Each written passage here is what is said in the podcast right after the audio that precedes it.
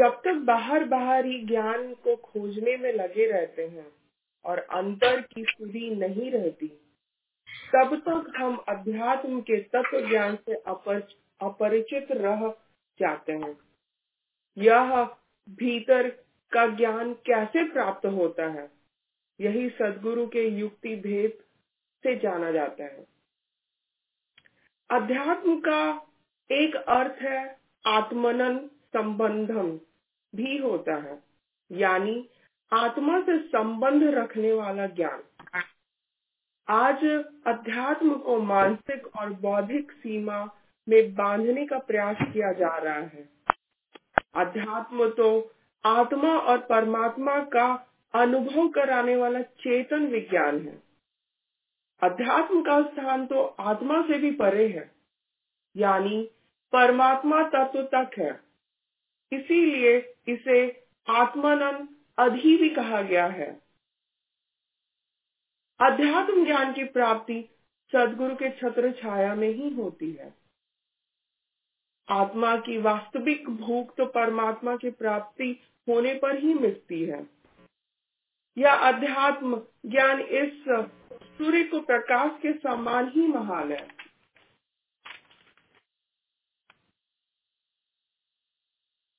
इस संदर्भ में सदगुरु कबीर जी ने कहा है आत्म तत्व जाने नहीं, कोटि कथे जो ज्ञान तारे तिमिर न भाग ही, तब लगन उगे न भान। जय श्री गुरुदेव, मैं रश्मि क्यूरी, आपकी होस्ट ऑलडी वर्जीनिया से सत्संग ज्वाइन की हूँ और आप सभी लोगों का हिंदी साप्ताहिक विहंगम योग के नए वर्ष में सत्संग में स्वागत करती हूँ। अनंत सृष्टि का ज्ञान भी अनंत है, परंतु सर्वश्रेष्ठ ज्ञान ब्रह्म ज्ञान है। ब्रह्म ज्ञान जो ब्रह्म से उत्पत्ति हुई है, इसे ही ब्रह्म विद्या विहंगम योग परा विद्या मधु विद्या शब्द सुरती आदि से जानते हैं। मानव जीवन के लिए परम आवश्यक औषधि स्वरूप चेतन विज्ञान है। इसे ही हमारी शारीरिक बल, मानसिक बल, बौद्धिक बल एवं आत्मशक्ति होकर अंत में परमात्मा की प्राप्ति होती है। ब्रह्म विद्या यह विद्या है जिस विद्या का प्रवाह जब अक्षर में प्रकट होता है जहाँ पर सदगुरु है, तब वहीं से यह सदगुरु अपनी शक्ति के द्वारा सारे संसार को देखते हैं। तो आइए हम सब इस धार और शक्ति का आवाहन करें। मैं मास्टर वैभव और निरंजन जी से निवेदन करती हूँ कि वो स्वागत गान से सदगुरुदेव का आवाहन करें। Over to you Niranjan ji and master. धन्यवाद आंटी, स्वागत गान। आज स्वागत नित्य गुरुवारा संत सुभागम आइए अध्यात्म विद्या दिव्य ज्योति सोमरस बरसाइए दूष दूर गुण दूर करिके शुद्ध हंस बनाइए गम गति जन गरजन शक्ति द्वारा हटाइए खुले द्वारा शब्द सग्र भक्त जन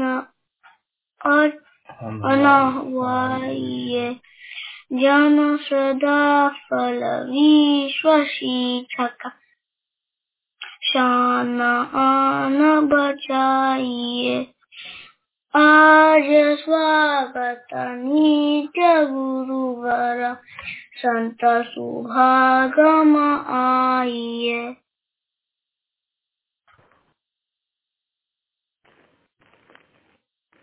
धन्यवाद, मास्टर बाबू विश्व की शांति और मंगल कामना के लिए सदगुरुदेव से प्रार्थना करेंगे। और मैं पुनः मास्टर वैभव जी से आग्रह करती हूँ कि वो मंगल गान को प्रस्तुत करें। Over to you master Vaibhav धन्यवाद, आंटी। मंगल काम विश्व शांति नाम मंगल। परम गुरु को ध्याइए। वर्ग दर दंड अशांति दूर कर। भव्य भैद्य मटाइए स्वम समष्टि सत राज बनाइए देश भाषा भाव जगमय ज्ञान पर दर्शाइए समृद्ध सुख शांति धरातल सर्वभूमि बनाइए विश्व शिक्षक जन सदा फल नीति बनाइए विश्व शांति नाम मंगल परम गुरु को ध्याइए पुलिस भगवान की जय बहुत बहुत धन्यवाद, मास्टर वैभव। अध्यात्म की दीप्ति से मिटता है हमारे अंदर का अंधकार। यही तो तमसो माँ ज्योतिर्गमया है। यानी अंधकार से प्रकाश की ओर का गमन। उसी के पहले जुड़ा है मृत्यु और माँ अमृतम गमया। यानी मृत्यु से अमृत की ओर की यात्रा। ब्रह्म विद्या विहंगम योग का तत्व दर्शन है। आंतरिक साधन के भैदिक रहस्यों का दिव्य दर्शन है। और मानव जीवन के लक्ष्य को संवारने का यथेष्ट मार्गदर्शन है। मन की गांठों को खोलकर अंतरिक्ष की भूमि में विलीन करने का स्पष्ट साधन है। और जीवों को माया लोक से उठाकर चेतन लोक का पहचाने का एक, एक पवित्र प्रकरण है विहंगम योग। आज का टॉपिक है कि हमारे मन को उस गांठों को कैसे खोले और कैसे नियंत्रण करने की परिस्थिति के बारे में जानेंगे।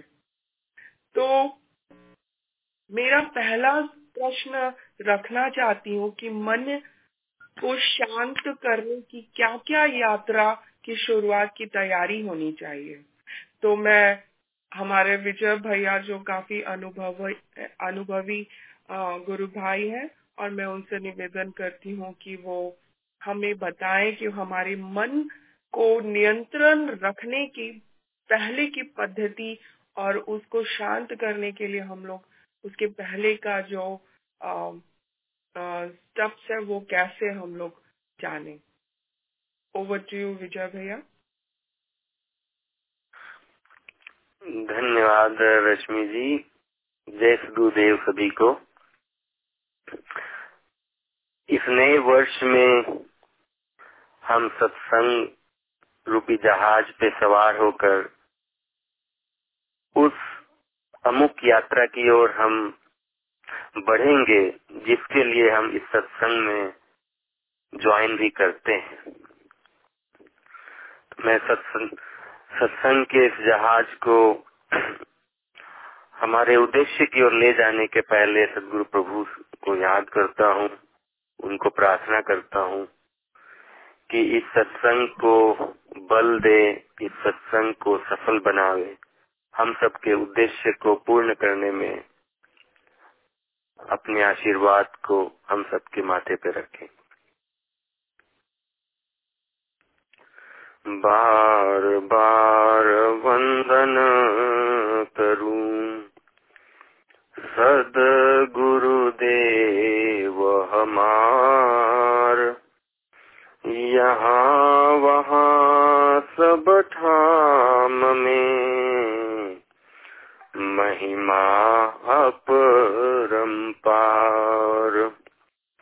शरण शरण मैं शरण हूँ। हे गुरु बंदी छोर, मोहि उबारो हे गुरु। यह सौ बार निहोर मन अधीन वंदन करूँ।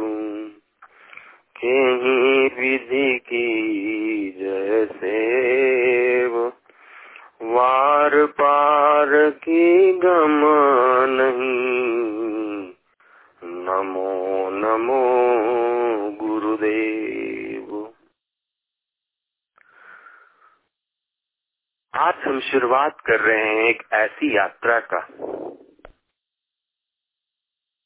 जो है मन के नियंत्रण की यात्रा। इस संपूर्ण जगत में अगर अशांति है, कहीं भी कहीं भी उपद्रव है तो उसके पीछे कारण मानव के मस्तिष्क का, मन का असंतुलित होना, अनियंत्रित होना ही मूल में है। अगर हम पूरे ब्रह्मांड में सुख शांति की कामना करते हैं तो हमारे पूर्वजों का भी कथन है, संतों का भी कथन है कि विश्व शांति तभी संभव है जब व्यक्तिगत रूप से हर एक व्यक्ति शांत हो जाए, शांति में जीवे। इस धरती पे स्वर्ग उतना ही दूर है, जितना दूर है हर एक मानव के मन की शांति। अगर हम सब अपने मन को शांत करने की यात्रा पे संकल्पवत हो जाए दृढ़ संकल्पवत हो जाए तो फिर वह दिन दूर नहीं कि ये धरती ही स्वर्ग बन जाएगी।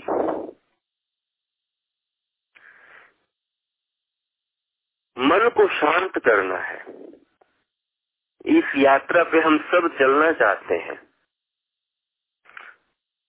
और सत्संग का अब ऐसा प्रारूप यहाँ पे रखा जा रहा है कि ये सत्संग ही हमें उस यात्रा की ओर ले जाने में हम सबको बल देगा, मदद करेगा।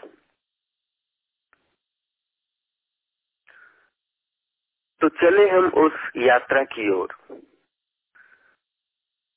जिस यात्रा की शुरुआत में हम तय करेंगे वह दूरी जो दूरी है मन को नियंत्रित करने की।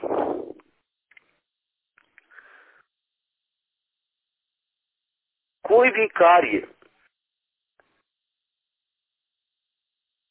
तब तक संभव नहीं है जब तक कि उसकी शुरुआत ना की जाए।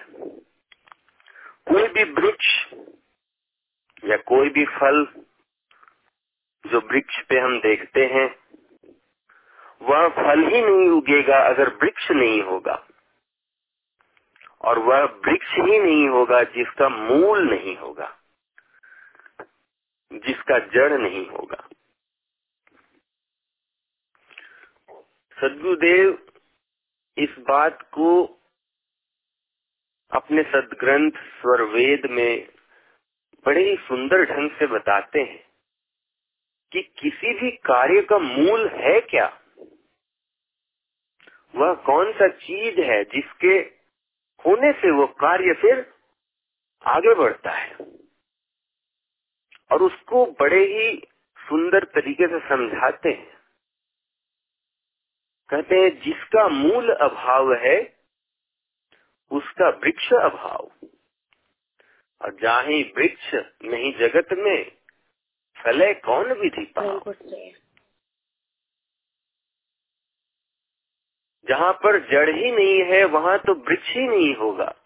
और जहाँ वृक्ष ही नहीं है वहाँ फल कहाँ से होगा? तो किसी भी कर्म का मूल क्या है? किसी भी कर्म का मूल है संकल्प। जो स्वरवेद में सदगुरु सदाफल देव जी महाराज बड़े सुंदर ढंग से बताते हैं। अगर हमें मन को नियंत्रित करना है, अगर उस यात्रा में जाना है तो सबसे पहली चीज़ जो चाहिए वो है उसका मूल। कर्म मूल संकल्प है, पीछे बन सब कर्म। कर्म का मूल संकल्प है। जब तक हम संकल्प नहीं लेंगे कि मुझे ये करना है, तब तक उस कर्म में हम लगेंगे नहीं। कर्ता के संकल्प से सृष्टि प्रलय में कर्म।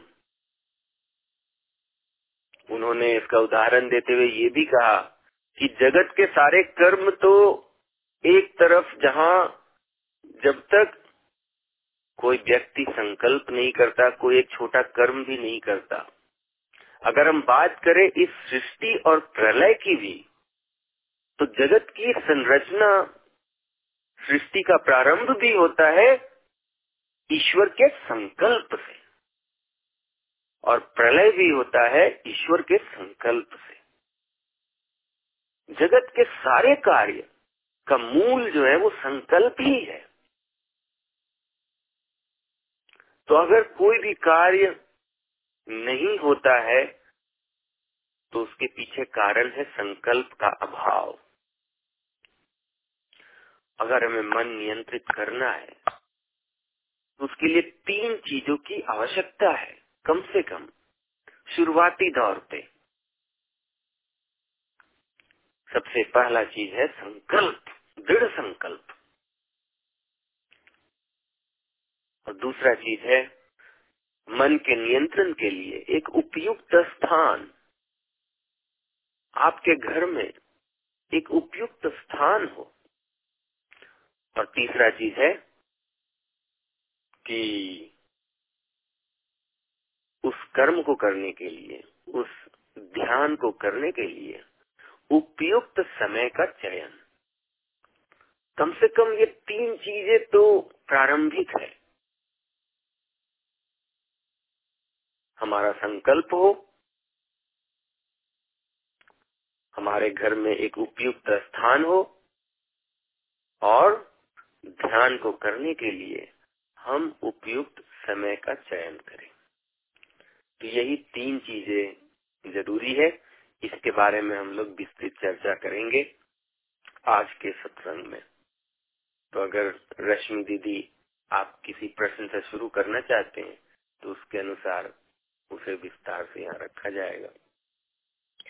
आ, जी भैया मैं आ, अपना मैं एक्चुअली सोच रही थी कि मैं एक पेन और पेपर लेकर के वो सारे इम्पोर्टेंट पॉइंट्स लिखूं जिससे मेरे को हेल्प हो रहा है आ, कि मैं मन के नियंत्रण से कैसे परिस्थिति को ताकि मैं अगर कभी भूलूं या कभी मैं उसको देखूँ और वो हमेशा रिमाइंड करे।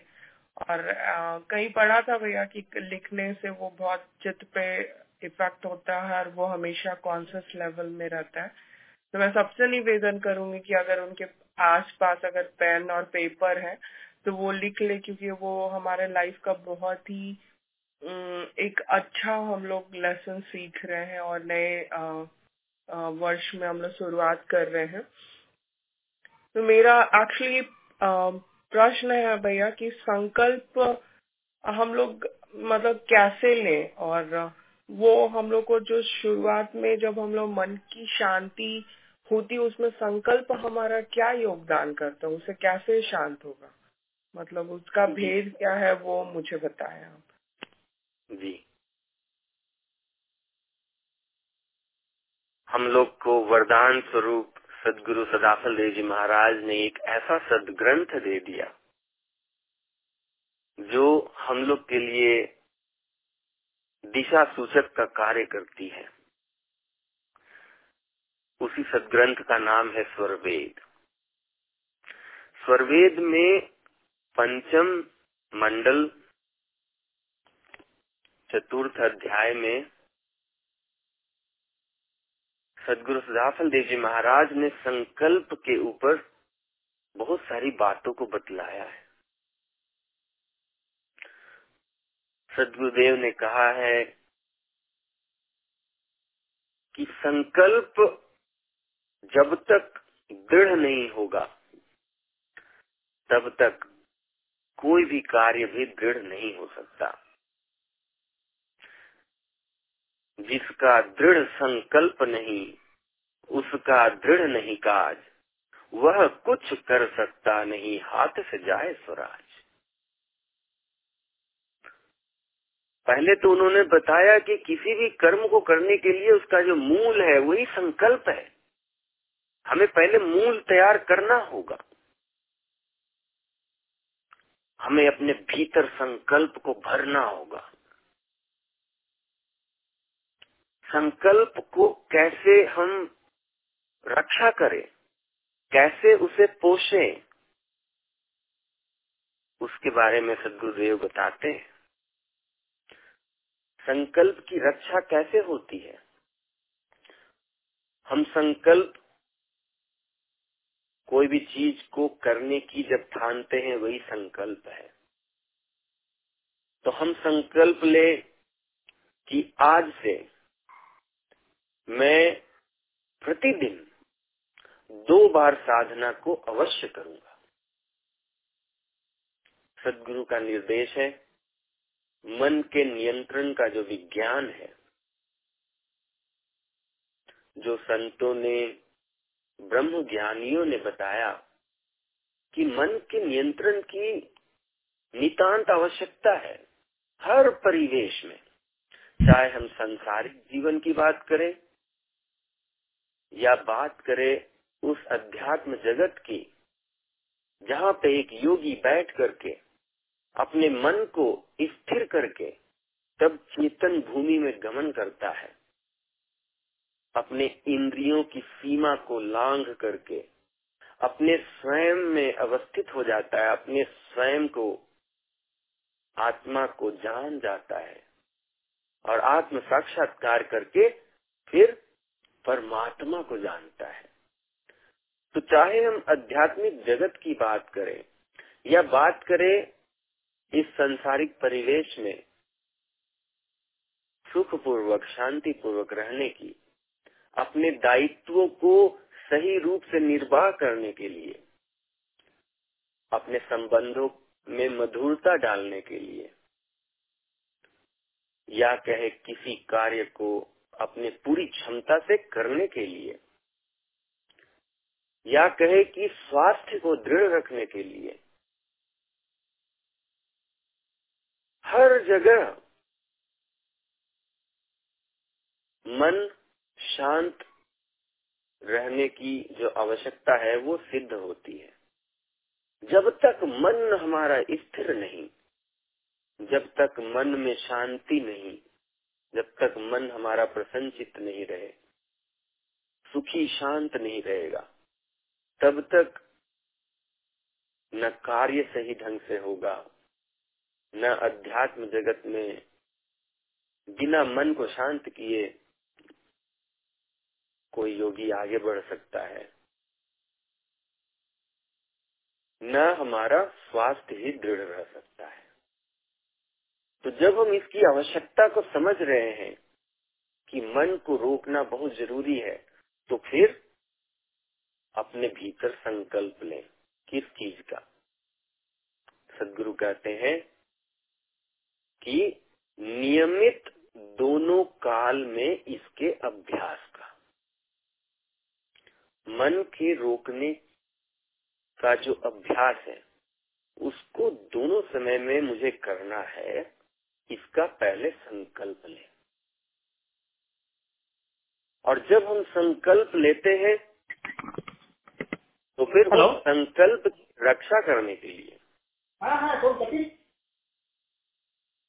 हाँ अरे ते नाव अरे ते नाव नाव आवाज़ जी मैं सबसे निवेदन करती हूँ कि वो अपने फ़ोन को म्यूट में रखे ताकि हम लोग विजय भैया जनरली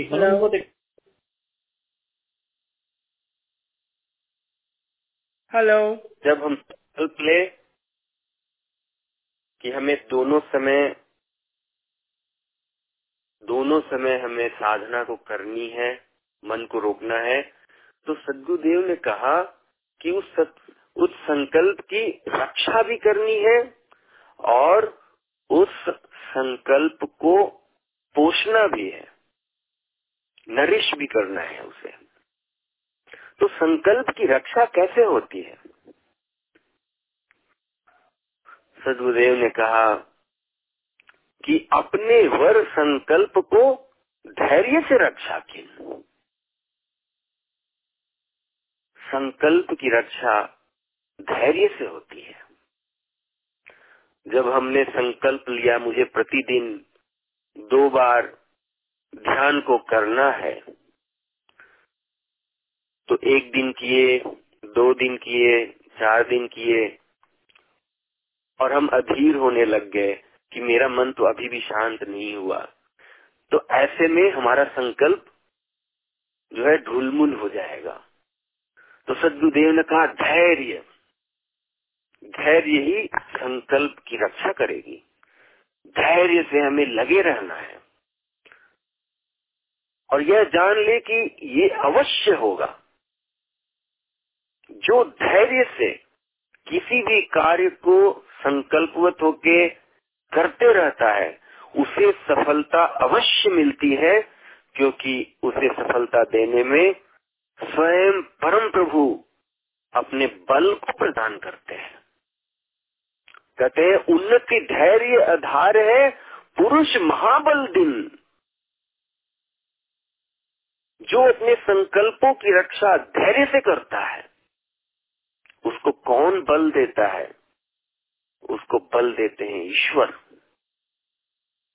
बस आवश्यकता है संकल्प को ज़िंदा रखने की और संकल्प को धैर्य से रक्षा करने की। तो सदगुरुदेव ने ये भी बताया कि संकल्प को कैसे ज़िंदा रखा जाए, कैसे पोषा जाए उसे। तो उन्होंने कहा प्रथम ही दृढ़ संकल्प कर, संयम कर अनुकूल। ध्येय धैर्य से मिलत है साधन सब सुख मूल। और फिर कहा मन प्रतिज्ञ संकल्प का स्मरण सदा तुम राख। नहीं भूल सतपुरुष में पूरन पूरित भाग उन्होंने कहा कि पहले तो संयम से, धैर्य से अपने संकल्प की रक्षा करते रहनी है। और प्रतिपल अपने संकल्पों को और दृढ़ कैसे करना है? उसका पोषण कैसे करना है? तो उसका पोषण करना है सदा उसका स्मरण रख करके। स्मरण सदा तुम रख। अपने संकल्पों को पूरा करने के लिए प्रतिज्ञबद्ध बने। कि नहीं, मैंने ये संकल्प लिया है, मुझे इसे पूरा करना है। और उस संकल्प को स्मरण करते रहे। प्रतिपल, जब भी हमें लगे कि हमें, हमारा हिम्मत टूट रहा है तो अपने संकल्प को याद करें कि नहीं, मुझे तो ये करना है, मैंने संकल्प लिया है। अपने स्मर, अपने संकल्प को स्मरण करें। जितना स्मरण करते जाएँगे, उतना संकल्प में बल मिलते रहेगा। और उसे बल मिलेगा उसके पालन से। यानी जब प्रतिदिन धैर्य के साथ हम जब बैठते रहेंगे, ध्यान करते रहेंगे तो हमारे संकल्प को पूर्ण बल मिलेगा। इसी तरह से हम संकल्प की रक्षा और पोषण करते हैं। और आगे अगर आपके प्रश्न हो तो हमें स्थान और समय भी तय करने हैं। उसके ऊपर अगर कुछ जानना चाहते हैं तो वो बातें रखी जाएगी। जी भैया मैं उसी पे कुछ बोलना चाहती हूँ कि जैसे कि ये संकल्प जब हम लोग करते हैं तो क्या ये सिर्फ़ घर पे ही संकल्प है कि जैसे कहीं बाहर गए और फिर हमको लगे कि नहीं आ, मेरा संकल्प क्या मतलब वहाँ पे हम भी हम लोग को उस चीज़ का ध्यान रखना है। या संकल्प होता है कि कहीं पे भी किसी भी जगह जाए वो हमेशा हमें याद रखना है या फिर वो सिर्फ़ घर के लिए है।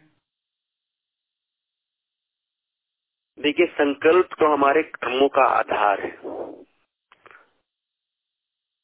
हम क्या कर्म करना चाहते हैं, उसके अनुरूप हमारे संकल्प होते हैं और उसके अनुरूप हमारे कर्मों की दिशा होती है। तो जब हम संकल्प लिए कि मुझे दोनों समय ध्यान करना है तो उसके अनुकूल ही हम सारे कर्मों को करेंगे।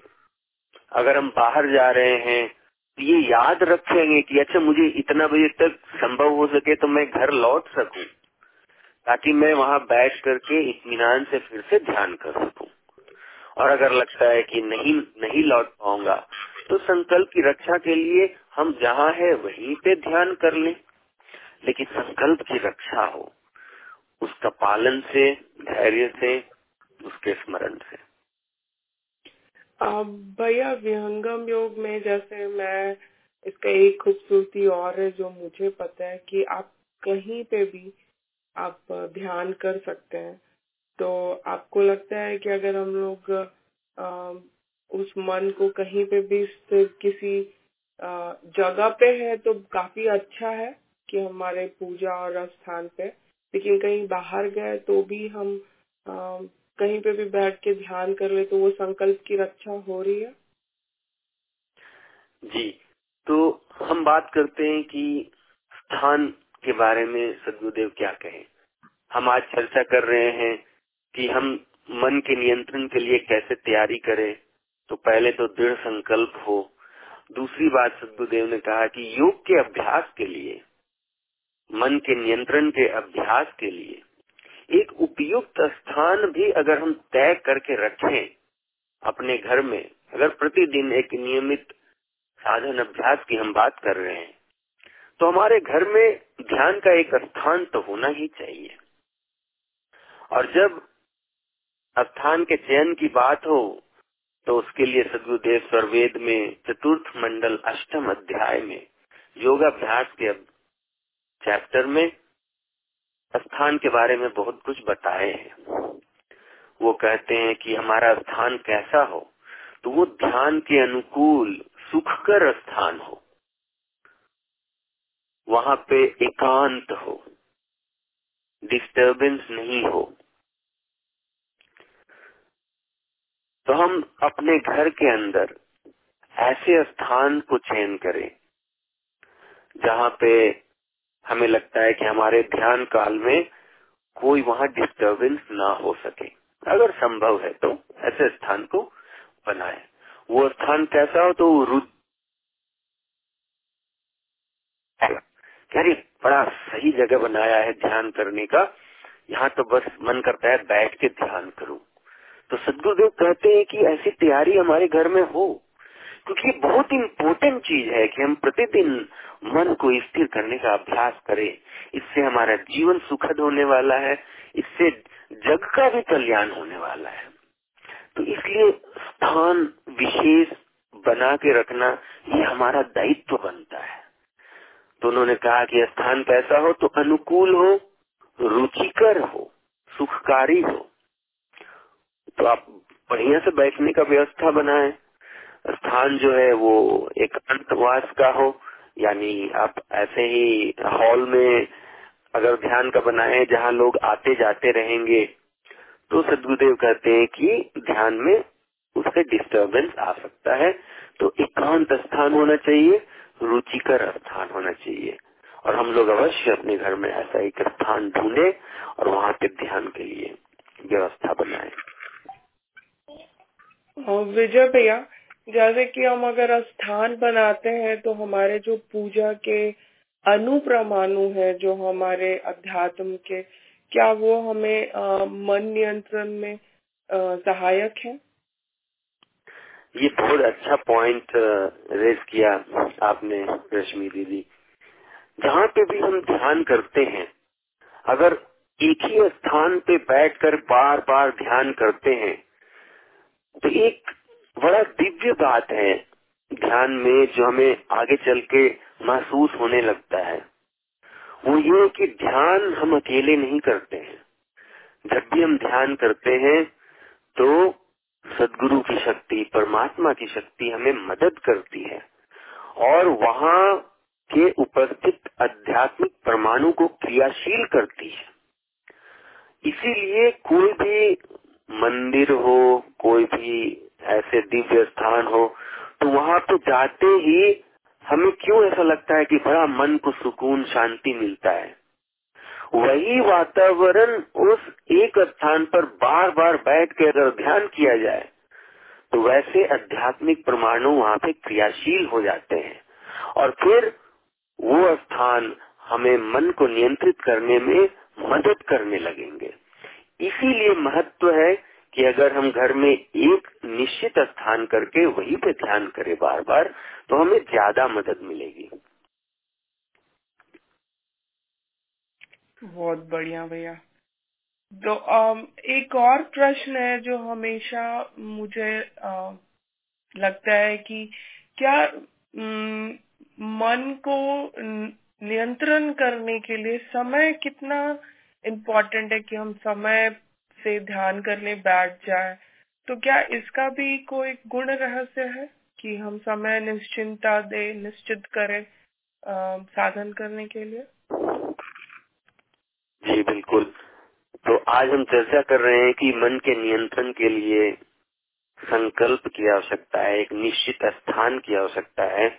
वैसे ही इम्पोर्टेंट है कि समय को बांधने की भी आवश्यकता है। सदगुरुदेव विज्ञान दर्शन में, विज्ञान दर्शन एक पुस्तक है जो सदगुरु दाखल देव जी महाराज ने लिखा है। वो कहते हैं कि ब्रह्म अभ्यासियों को चाहिए कि रात दिन 24 घंटा का अपना कार्यक्रम का नियम रखे। जो क्रम नियम पूर्वक होता है, वह दृढ़ और अचल होता है। परमेश्वर के सब कार्य नियम पूर्वक है, विचार करके देखें। तो परमात्मा इतनी सारी सृष्टि, इतनी बड़ी सृष्टि को कैसे चला रहे हैं? तो उसका सूत्र है, उसको एक क्रम से, एक नियम से चला रहे हैं। तो हम भी परमात्मा के अनुकूल उनके इस सृष्टि में चल रहे चीज़ों को देखकर जब अपने आप को उसी नियम में ढालेंगे, यानी अपने 24 घंटे का एक क्रम का नियम बना लेंगे कि मुझे सुबह उठ के पहले क्या करना है, फिर अगला चीज़ क्या करना है, फिर अगला चीज़ क्या करना है, और उसी क्रम में ध्यान को भी बैठा लेंगे। जब हम अपने पूरे दिनचर्या का जो आवश्यक आवश्यक दिनचर्या है, जो मुझे हर दिन करना ही है। तो उसको जब तक हम एक नियम में, एक क्रम में नहीं बैठाएँगे, तब तक वो प्रतिदिन करने में हमें सुगमता नहीं महसूस होगी। तो सदगुरुदेव कहते हैं कि परमात्मा से हम सीखें। परमात्मा क्या करते हैं? सब कुछ एक क्रम से करते हैं, एक नियम से करते हैं। तो हमारा भी 24 घंटे में ये ध्यान कहाँ पे स्थान लेगा, उसको एक स्थान बनाना चाहिए। तो सुबह उठ करके, पहले मुझे क्या करना चाहिए और कहाँ पे मुझे सुगमता मिल रही है, इसका हमें चयन करना है। हमें अगर सत्संग में समय रहता तो अभी हम एक दूसरे से सुनते कि कौन अपने दिनचर्या में किस समय ध्यान को रखे हैं। क्योंकि एक दूसरे से सुन के हमें कुछ जो है उसमें निर्देश भी मिलता कि हाँ ये अगर ऐसे कर पा रहे हैं तो मुझे भी ऐसे करना चाहिए। लेकिन सदगुरुदेव का क्या निर्देश है? सदगुरुदेव यही कहते हैं कि उपयुक्त समय और अगर आप मन को रोकने के लिए आप इसलिए अभ्यास करना चाहते हैं क्योंकि आप आध्यात्मिक जगत में भी आगे बढ़ना चाहते हैं। आप अपने आत्म साक्षात्कार को और ईश्वर के साक्षात्कार को प्राप्त करना चाहते हैं। तब सदगुरुदेव ने निर्देश किया कि ऐसे ब्रह्म अभ्यासियों के लिए आवश्यक है कि वो ब्रह्म मुहूर्त समय का चयन करें। कहा जाता है, जो ब्रह्म मुहूर्त ही नहीं देखने की इच्छा करता है, वो ब्रह्म को कैसे देखेगा?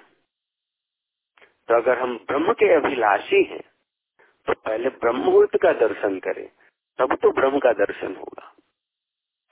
तो इसलिए ऐसे अभ्यासियों के लिए जो आध्यात्मिक हुए, जो आगे बढ़ना चाहते हैं, सदगुरुदेव कहते हैं कि नियमित दोनों काल में ब्रह्म मुहूर्त सुधार।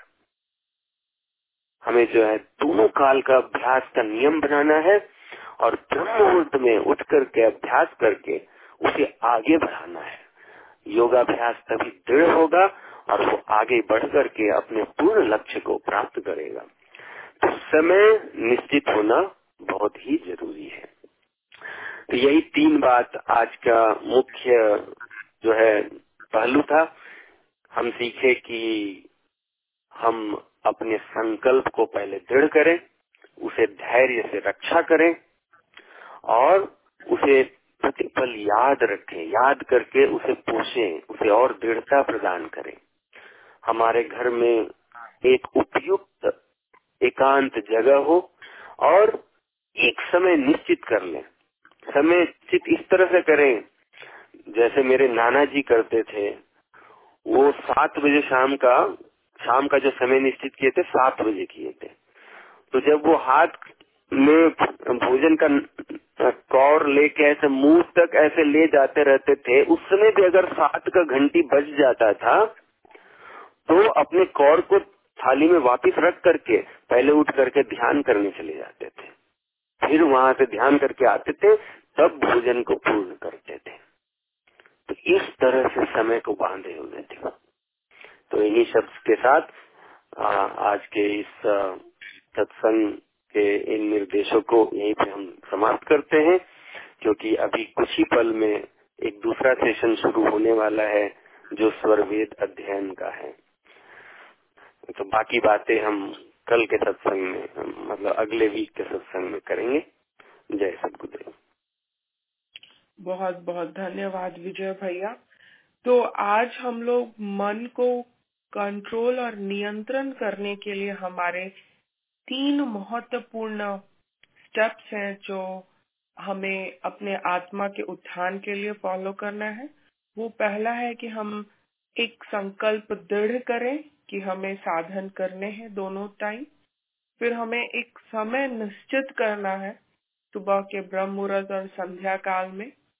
और तीसरा कि हमें एक स्थान जो पूजा रूम बोलते हैं या फिर जो भी आपका मेडिटेशन रूम है जहाँ पे आप अपने अनु और परमाणु को आ, सोचते हैं कि अनुभव कर पाए और शांति आपके इन मोमेंट को मिलती है वो करे। तो ये तीन चीज़ आज हम इस सत्संग में आ, सीखे हैं।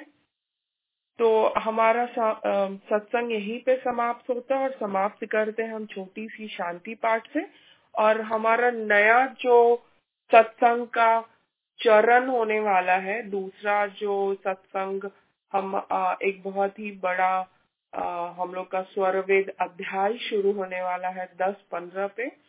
तो उसके पहले हम लोग भजन सुनेंगे और वो बहुत ही महत्वपूर्ण है हमारे अध्यात्म और हमारे आत्मा के लिए। तो मैं मास्टर वैभव और निरंजन जी से निवेदन करती हूँ कि वो शांति पाठ से कंक्लूड करे इस सत्संग को। जय सर गुरुदेव दीदी वो शिवानी का है वो करती जय सर गुरुदेव सभी को धन्यवाद, रश्मि मासी। शांति पाठ। हे प्रभु, शांति स्वरूप हो। शांति शांति, में शांति। शांति शांति, जन शांति हो। पूर्ण शांति, में शांति। हे प्रभु शांति प्रदान कर। दूर हो सर्व शांति। देव सभा फल शांति मया। शांति शांति, सुख, शांति। सुखदेव की जय। बैक टू होस्ट बहुत बहुत धन्यवाद, शिवानी। विजय भैया दस पंद्रह हो गया तो भजन शुरू करे या फिर सेशन शुरू करे हमारे आ, अगले चरण का? नहीं हम लोग अब सर्वेद सेशन में आगे बढ़ेंगे। जी। महाभारत काल के बाद ब्रह्म विद्या विहंगम योग का दिव्य ज्ञान लुप्त हो गया था। उसके बाद ही जब मानव समाज में पूर्ण रूप से दिग्भ्रमित सतपथ विहीन हो रहा था। मानव समाज सतपथ की खोज में अशांति के कारण कर्तव्य विमूढ़ हो गया था। ठीक उसी समय में स्वामी सदाफल देव जी जो अध्यात्म के प्रचंड मारतंड माने जाते हैं, उन्होंने सत्रह वर्षों की घोर तपस्या के फल स्वरूप वरदान के रूप में प्राप्त अपने हृदय की चिंता मणि का चेतन प्रकाश एवं हृदय मंदिर का दिव्य ज्योति स्वर वेद नामक अनुपमय और अद्वितीय ग्रंथ सिर्फ़ मानव मात्र के लिए बड़े ही सद्भाव और प्रेम से प्रदान किया है। और आज से हमारा ये नया दूसरा चरण स्वर वेद अध्ययन का ये चरण शुरू हो रहा है। मैं विजय भैया से पुनः निवेदन करती हूँ कि वो हमारा इस आध्यात्मिक यात्रा में जो पहला चरण है इस स्वर वेद का, उसको हम लोग आज से शुरू कर रहे हैं। तो ओवर टू यू विजय भैया।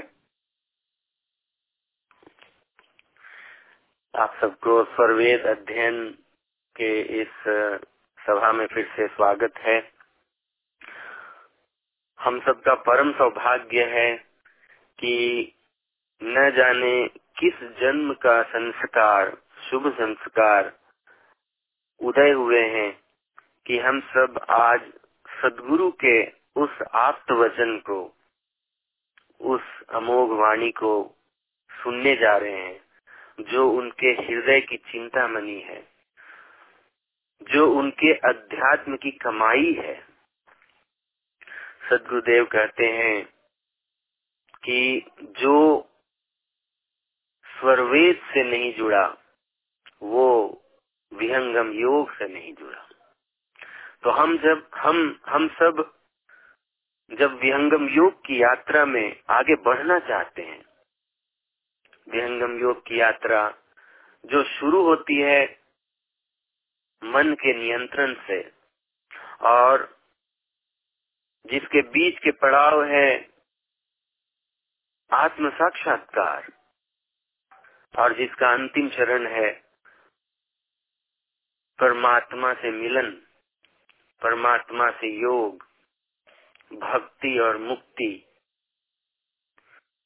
तो मन के नियंत्रण से परमात्मा के भक्ति, मुक्ति तक की जो पूरी यात्रा है, उसको सदगुरु सदाफल देव जी महाराज ने अपने अनुभव पटल पर पहले प्राप्त करके, उसको साक्षात्कार करके तब जन सामान्य के लिए, उस पूरी यात्रा को सुलभ बनाने के लिए, उन्होंने एक महान सदग्रंथ की रचना की, जहाँ पे आध्यात्मिक यात्रा के सारे पड़ाव को बड़ी बारीकी से उन्होंने एक एक चीज़ को लिख दिया। मन का नियंत्रण कैसे होता है? मन के नियंत्रण के बाद आगे क्या क्या और आध्यात्मिक जगत में एक साधक को अनुभव होता है? कैसे ज्ञान की वृद्धि होती है? कैसे अनुभव आगे बढ़ता है? कैसे आत्म साक्षात्कार होता है? उसके पहले कैसे कुंडलनी जागरण होती है? कुंडलनी जागरण के पहले की स्थिति क्या है? कुंडलनी जागरण के दौरान क्या होता है? कुंडलनी जागरण के पश्चात क्या होता है? कैसे एक आत्मा अपनी चेतना को अपने शरीर से निकाल लेता है। बहुत सारी बातें अध्यात्म जगत में घटित होती है। अध्यात्म जगत की यात्रा रोमांच से भरा भरा हुआ है। इन सारी रोमांचक आध्यात्मिक बातों को सदगुरुदेव ने जिस सदग्रंथ में उड़ेल दिया, उसी सदग्रंथ का नाम है स्वरवेद।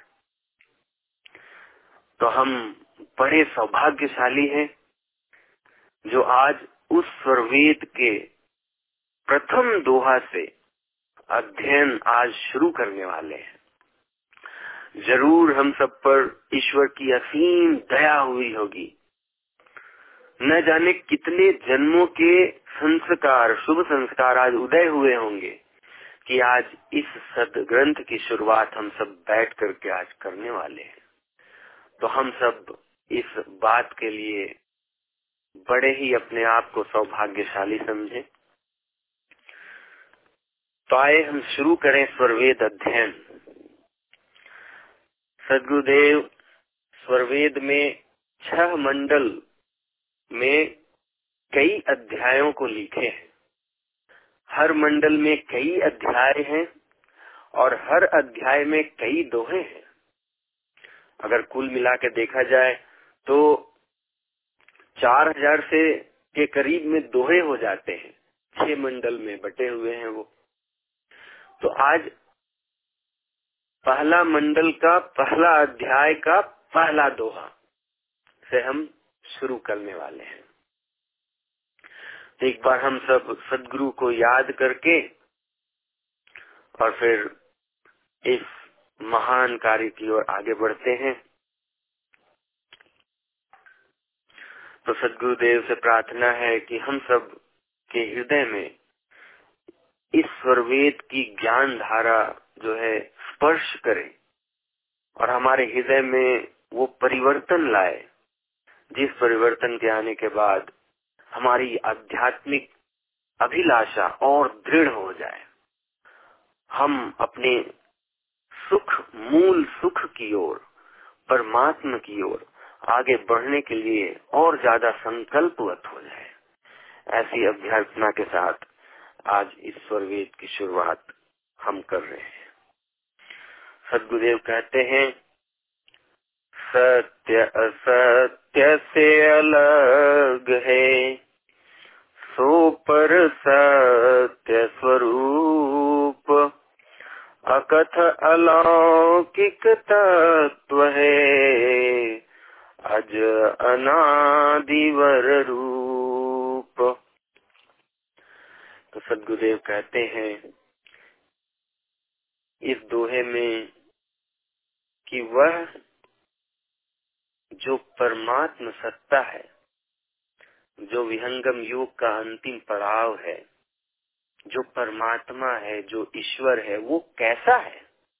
वो शुरुआत वहीं से करते हैं। तो कहते हैं कि सत्य, असत्य से अलग है। यानी वो जो परमात्मा है, वो जितने भी सत्य सत्ता है और जितने भी असत्य सत्ता है, उन दोनों से अलग है। तो इसको विस्तार से अब समझने का प्रयास करें। इसके पहले कि हम आगे के दोहे के लाइन पे जाएँ। तो सदगुरुदेव ने कहा कि वह जो परमात्मा है, वह सत्य से भी अलग है और असत्य से भी अलग है। तो सत्य पदार्थ कौन कौन से हैं, जिनसे परमात्मा अलग है, जिसको एक शब्द में यहाँ सत्य कह के कहा गया? सत्य कहते किसे है? तो सदगुरुदेव कहते हैं शब्दार्थ में कि जो नित्य एक रूप से रहने वाला होता है, उसे सत्य कहते हैं। तो ऐसे नित्य मतलब निरंतर निरंतर एक रूप से, एक समान रहने वाला क्या चीज़ है? क्या हमारा शरीर है? नहीं है। तो इसलिए हमारा शरीर सत्य नहीं है। लेकिन क्या इस शरीर के अंदर रहने वाला आत्मा को देखें तो आत्मा का रूप कभी भी बदलता नहीं है। आत्मा का अस्तित्व कभी नहीं बदलता। वो भले ही शरीर बदल ले। तो सदगुरुदेव ने कहा कि आत्मा एक सत्य है।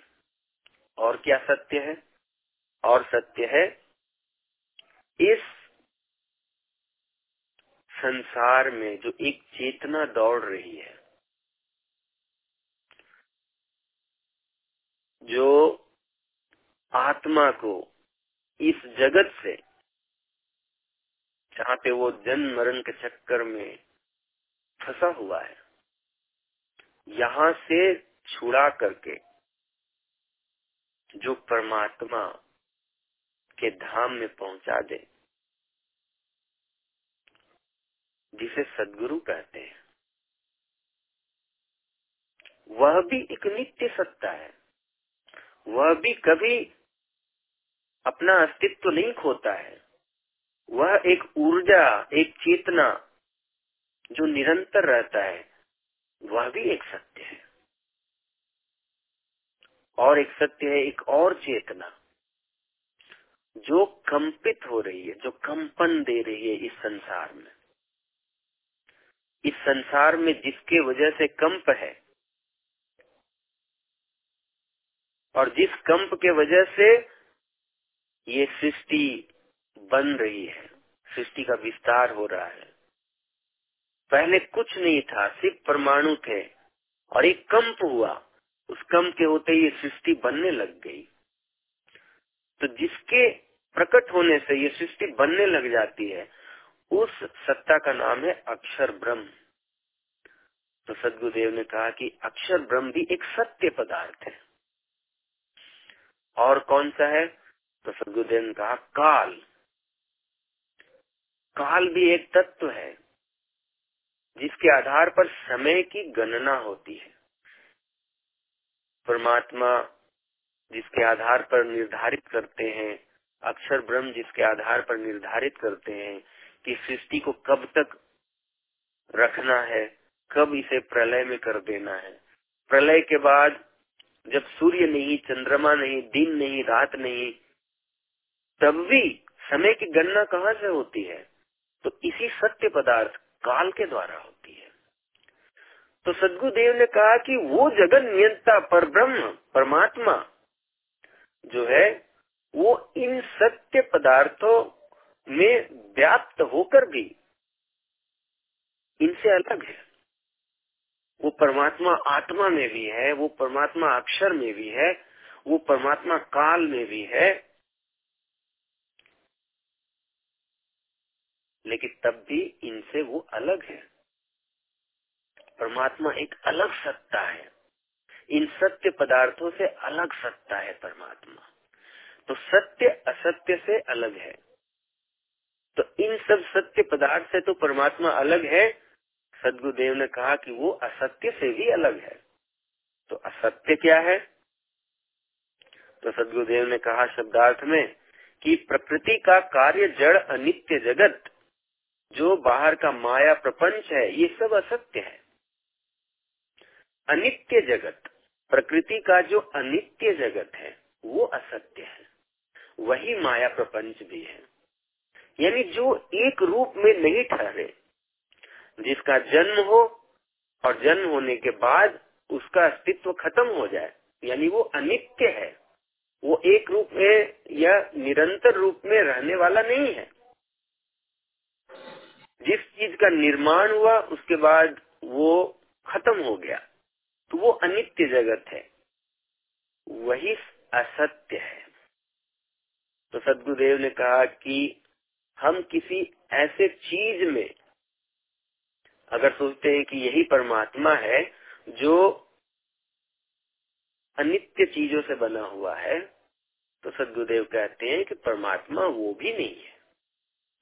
परमात्मा ये शरीर नहीं है जिसका जन्म होता है और फिर एक बार एक बार फिर से ये शरीर मिट्टी में जाके फिर धराशायी हो जाता है, खत्म हो जाता है। शरीर का ये जो संरचना है, ये फिर से अपने मूल मिट्टी में बदल जाता है। यानी कि इसका अस्तित्व जो है नित्य नहीं है, ये अनित्य है। ऐसे असत्य पदार्थ से भी ईश्वर अलग है। सत्य असत्य से अलग है। ये पूरे संसार में जितनी भी चीज़ें हमें दिख रही है इस आँखों से, इस आँखों से जो कुछ भी हम देख रहे हैं, वो असत्य पदार्थ है। क्यों? क्योंकि वो किसी चीज़ से बना है और फिर धीरे धीरे वो फिर से खंडित होकर के अपने मूल मिट्टी में फिर वो बदल जाता है। पंचभूत से बना है, वो फिर से वापस पंचभूत में परिणत हो जाता है, बदल जाता है। जिस प्रकार से हम मिट्टी से कोई चीज़ एक रूप बना देते हैं और फिर समय होते ही वो मिट्टी में दरार पड़ जाती है और फिर से वो टूट करके मिट्टी के मौलिक कण में वो बदल जाते हैं। उसका अस्तित्व ही खत्म हो जाता है। तो ऐसे असत्य पदार्थ हम्म, को भी सदगुरुदेव कहते हैं कि इनसे भी परमात्मा अलग है। परमात्मा एक अलग ऊर्जा है एक अलग शक्ति है जो इन सत्य और असत्य में व्याप्त है। उसके भीतर तो है लेकिन उससे अलग है। सत्य असत्य से अलग है, सोपर सत्य स्वरूप। इन सब सत्य पदार्थों से, असत्य पदार्थों से अलग, वो एक अपना एक अस्तित्व का एक सत्ता है। सत्य स्वरूप मतलब उनका भी एक नित्य अपना अस्तित्व है। वो नित्य रूप से, अपने रूप में वो विद्यमान है, सदैव के लिए। फिर कहता है कि अकथ अलौकिक तत्व है। वो कैसा कैसा ईश्वर का सत्ता है, क्या रूप है उनका? वो अकथ, यानी वाणी से उसका व्याख्या नहीं किया जा सकता। वो अकथ है। वो कहने के दायरे में नहीं आता कि उनका रूप कैसा होगा। उसको बोल करके नहीं समझाया जा सकता कि ईश्वर का रूप कैसा है। वो अकथ सदगुरुदेव ने कहा कि उसको ध्यान में, अनुभव में, आत्मा स्वयं उसको प्राप्त करती है। लेकिन जब उसको प्राप्त करती है तो प्राप्त करने के बाद वो उसको अभिव्यक्त नहीं कर सकता। जैसे गूँगा। गूँगा अगर कोई मीठे का स्वाद ले तो अपनी मिठास को वाणी से बोल नहीं सकता, लेकिन वो जानता है भीतर भीतर कि मिठास होता कैसा है। क्योंकि उसने उस चीज़ को चख लिया, उस चीज़ को जान लिया। तो सदगुरुदेव कहते हैं कि परमात्मा जो सत्ता है, वो आत्मा जानती है उसको। अपने ध्यान में, विहंगम योग के ध्यान में जब आगे बढ़ करके अंतिम पड़ाव में जब पहुँचते हैं, जब पंचम भूमि की साधना में हम सिद्ध कर लेते हैं अपनी साधना को, तब उस परमात्मा का दर्शन हो जाता है।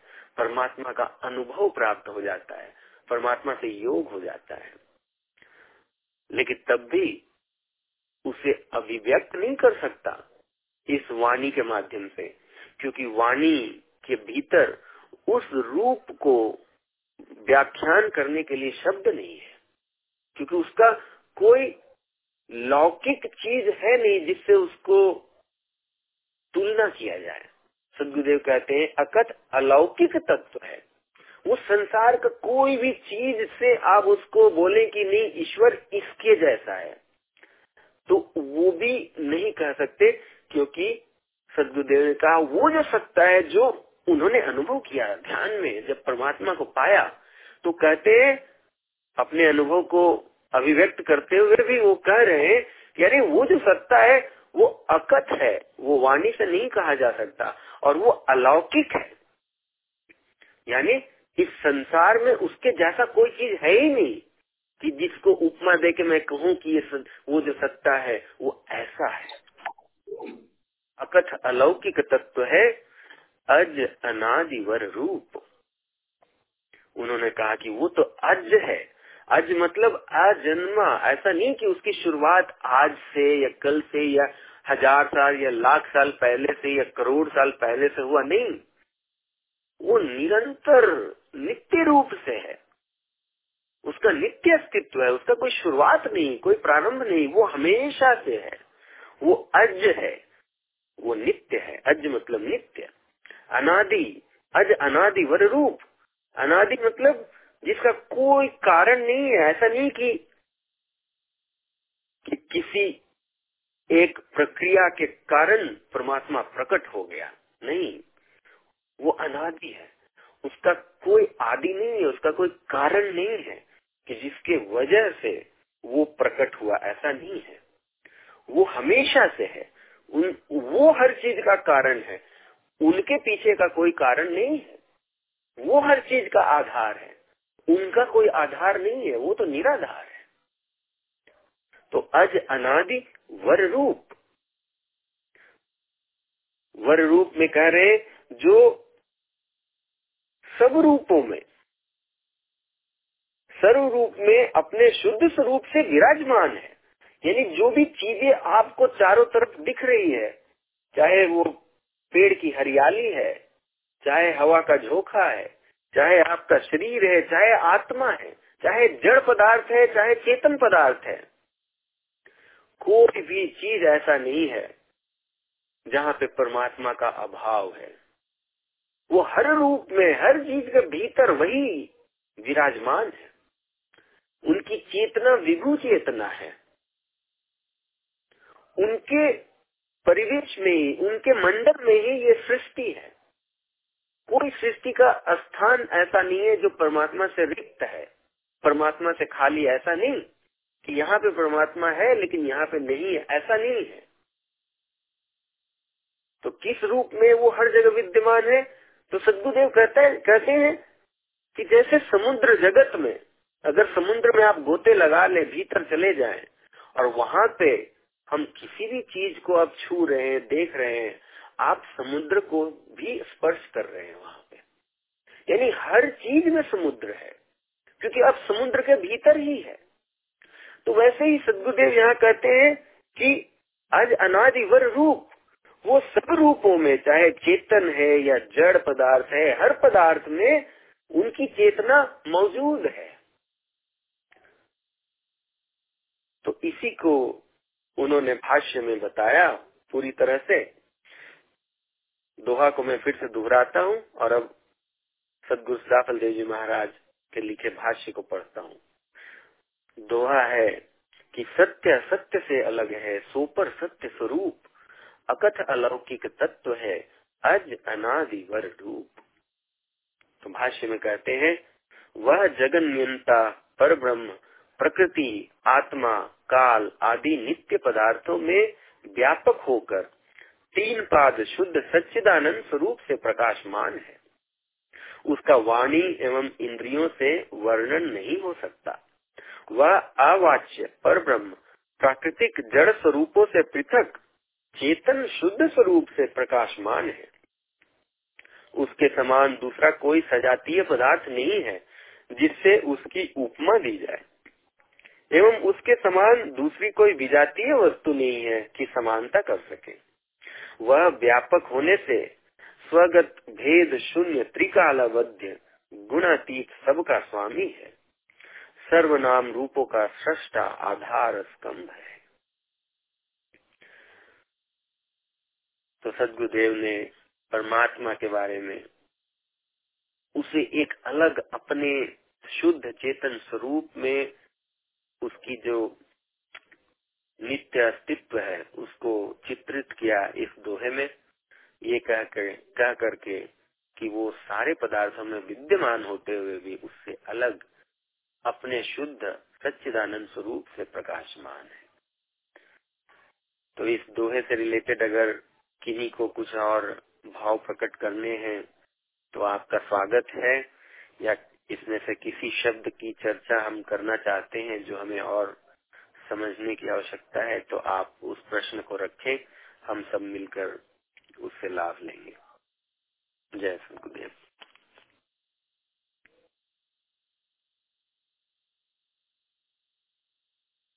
विजय जी, राहुल अवस्थी बोल रहा हूँ पिट्सबर्ग से। एक मेरा प्रश्न, आपने जब उसका भाष्य बोला था उसका वर्णन किया था तो एक जगह पे आपने बोला था कि पाद तो पाद का मतलब मैंने आ, काफ़ी सुना है लोगों से भी सुना है लेकिन मुझे अभी तक वो क्लियर नहीं है पाद किस तरीके से डिवाइड होता है डिवीज़न है ये एक्जेक्टली है क्या? पाद वर्ड तीन पाद. हाँ पाद पाद जो शब्द आया है तो सदगुरुदेव ने कहा कि ये जो संपूर्ण जगत है, ये ईश्वर के एक पाद में स्थित है। तो पाद कहते हैं क्वाड्रेंट जो इंग्लिश में क्वाड्रेंट हम बोलते हैं। तो जैसे कोई सर्कल अगर हम बनाए और सर्कल को अगर हम हिस्सा बना दें तो उसका जो एक हिस्सा है उसको पाद कहते हैं। तो यहाँ पर जो संत सदगुरु हैं, ये जब ईश्वर ईश्वर को जब अनुभव करते हैं तो जब चार तरफ़ ईश्वर का ही चेतना दौड़ते हुए मतलब दौड़ते हुए नहीं, चारों तरफ़ जब ईश्वर की चेतना प्रकाशमान जब दिखती है तो चारों तरफ़, चारों दिशाओं में जब आपको ईश्वर की चेतना दिखे तो आप उसको कौन सा रूप समझेंगे? आप यही समझेंगे कि वो तो मतलब पूरा अखंड मंडलाकार, पूरे सृष्टि में वो फैली हुई है, यानी आपके चारों तरफ़ है, यानी वृताकार आप यही समझेंगे कि पूरा एक सर्कल है, यानी ये पूरा विस्तार जो है परमात्मा का ही है। तो कोई भी सर्कल हो तो सर्कल का हिस्सा को हम क्या बोलेंगे? सर्कल के हिस्सा को हम पाद बोलते हैं। तो इसीलिए उसी भाषा में इसको समझाया गया कि ईश्वर का जो एक हिस्सा है, जहाँ पे सृष्टि है, जहाँ पे जड़ पदार्थ है, जहाँ पे प्रकृति के परमाणु है तो उसको उन्होंने कहा सृष्टि का पाद। और बाकी हिस्से को उन्होंने तीन पाद कह के संबोधित किया। कि क्योंकि सर्कल को हम यही समझते हैं कि चलो उसको हम चार भाग में बांटते हैं तो उसमें हम कहते हैं कि फोर क्वाड्रेंट्स हैं, जिसमें एक क्वाड्रेंट में प्रकृति है और तीन क्वाड्रेंट जो है वो फ्री है प्रकृति से। यानी उसमें कोई जड़ पदार्थ नहीं है, वो शुद्ध चेतन पदार्थ है। तो इस चीज़ को बस समझने के लिए ऐसे कहा गया उसको नाम देने के लिए कहा गया कि परमात्मा का एक हिस्सा जो है वो सृष्टि का पाद है और बाकी हिस्सा जो तीन पाद है, वो शुद्ध अमृत है। उसमें शुद्ध सच्चिदानंद चेतना ही है बस, चेतन पदार्थ है बस। मुक्त आत्माएँ हैं वहाँ पे और परमात्मा है, सदगुरु की चेतना है। तो सिर्फ़ चेतन ही चेतन है, शुद्ध चेतन है वहाँ। वहाँ कोई प्रकृति का कोई जड़ पदार्थ नहीं है। वहाँ पे इंद्रिया नहीं है, वहाँ पे मन नहीं, वहाँ पे बुद्धि नहीं, वहाँ पे कोई भी और पदार्थ नहीं, शुद्ध चेतन पदार्थ है। सिर्फ़ परमात्मा की चेतना और वहाँ मुक्त हंस, मुक्त आत्माएँ जो है, उस भक्ति में विभोर वहाँ भ्रमण करती है। तो इसीलिए यहाँ पे पाद शब्द का प्रयोग हुआ है। धन्यवाद। विजय जी। बहुत बहुत स्वागत आपका। तो सत्य असत्य से अलग है, सुपर सत्य स्वरूप। अकथ अलौकिक तत्व है, अज अनादि वर रूप। तो इन, इनमें से कोई भी शब्द अगर हमें लगता है कि हमें समझ में नहीं आया है तो अभी मौका है। हम लोग इस सर्वेद अध्ययन में इस तरह से आगे बढ़े कि जब भी हम कोई दोहा स्मरण करें तो उस दोहा का सारा भाव हमें स्मरण हो जाए। एक एक शब्द से, सत्य, असत्य से अलग है। जब हम ये बोल रहे हैं तो बोलते ही हमें चित्रण हो जाना चाहिए कि अच्छा वो जो परमात्मा है, सारे सत्य पदार्थों से अलग है वो सारे असत्य पदार्थों से भी अलग है। सुपर सत्य स्वरूप और तब भी उनका अपना एक सत्य स्वरूप है, अपना एक अस्तित्व है उनका। अकथ अलौकिक तत्व है। वो उनका वर्णन वाणी से नहीं हो सकता। उनका, उनके समान कोई उपमा देने के लिए इस संसार में कोई चीज़ नहीं है। अज है वो वो नित्य पदार्थ है, अनादि है, वो हमेशा से है, उनके होने के लिए कोई कारण नहीं है, बल्कि वो नित्य रूप से हमेशा विद्यमान है। अज अनादि हर रूप, और तब भी सब चीज़ों में वही प्रकाशमान है। तो ये है इसका भाव। तो हम लोग का समय हो गया है। आज हम बड़े सौभाग्य से एक दोहा को आज समझ पाए हैं। ऐसे ही हमारी यात्रा आगे बढ़ेगी। अगले सत्संग में अगले शनिवार को हम दूसरे दोहा की चर्चा करेंगे। जय सदगुरुदेव बहुत बहुत धन्यवाद विजय भैया। इस दोहा का अर्थ सत्य असत से अलग है। अर्थात सत्य किसे कहा गया है स्वरवेद में? सत्य अक्षर को कहा गया है। अक्षर ब्रह्म को। अक्षर प्रेम, ब्रह्म एक सत्ता है और आत्मा की ओर जो दूसरा सत्ता है, वो काल सत्ता है और एक आत्मा सत्य है। तो ये तीनों ही नित्य है। तो नित्य का मतलब जो मुझे समझ में है, जो वर्तमान में, भूतकाल में और भविष्य तीनों में जो नित्य है, वही नित्य सत्य है, जो कभी भी चेंज नहीं हो सकता। असत्य जो हमेशा अनित्य है, क्योंकि वो प्रलय में कभी भी वो नष्ट हो सकता है तो उसे हम लोग असत्य कहते हैं। तो हम लोग जाने कि हमारे जो सत्य है वो तीन सत्ताएँ अभी तक से है।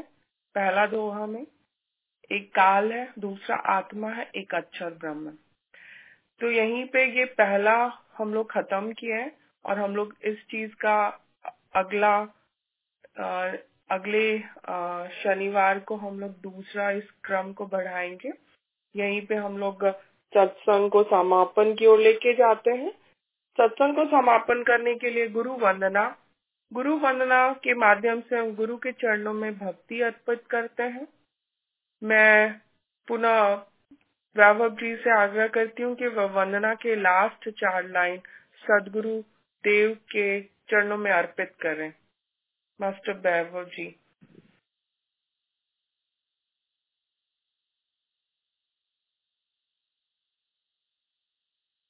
जय सतगुरुदेव दीदी शायद शांति पाठ था, ठीक है। वंदना मैं कर देती हूँ।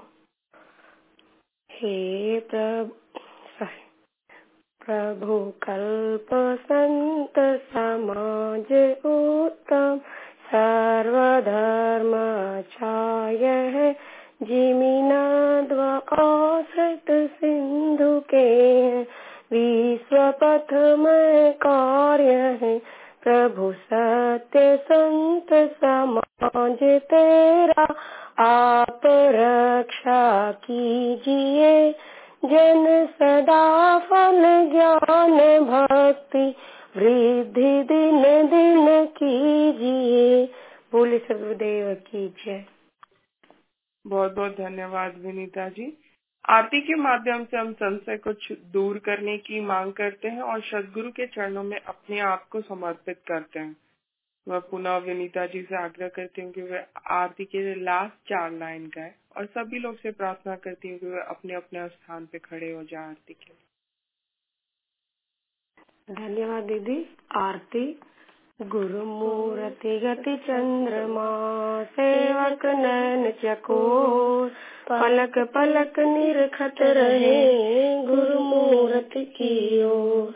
श्वेत श्वेतमय श्वेत है, श्वेत श्वेतमय श्वेत। तीन पाद अमृत भरा, श्वेत महानंद श्वेत। अष्ट चक्र शून्य पर, धर धरा के पार। ता सदा फल घर किया, भूल पड़ा संसार। बोले गुरुदेव की जय। बैक टू रश्मि जी सभी लोग अपने अपने स्थान पे वापस बैठ जाएँ शांति पाठ के लिए। शांति पाठ, विश्व की शांति और मंगल कामना के लिए मैं पुनः विनीता जी से निवेदन करती हूँ कि लास्ट चार लाइन शांति पाठ करें। विनीता जी।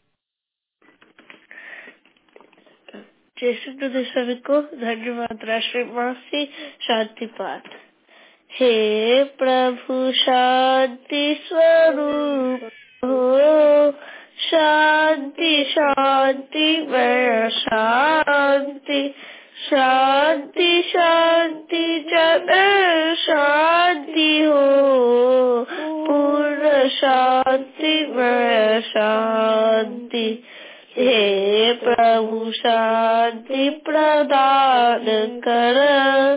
दूर सर्व शांति देव सदा फल शांति मया। शांति शांति सुख शांति। देव की बहुत बहुत धन्यवाद शिवानी एंड विनीता जी। यहीं पर सत्संग को समाप्त समाप्त करते हैं और सभी लोग आज सत्संग जो भी ज्वाइन किए हैं, उस सभी का धन्यवाद। और सभी से आग्रह है कि आज के सत्संग में जो भी हम सीखे हैं, अपने जीवन में उतारे एवं अपने जीवन में चिंतन करें। नेक्स्ट वीक हम लोग इसी टॉपिक मन के नियंत्रण पे ही आगे बढ़ेंगे और स्वर वेद का अध्ययन को आगे बढ़ाएँगे। नेक्स्ट वीक इसी टाइम पे हम लोग मिलेंगे, इसी प्रेस लाइन पे। मैं स्वर सदगुरुदेव से प्रार्थना करती हूँ कि आप सबका दिन मंगलमय और जीवन सुखमय। जय सदगुरुदेव।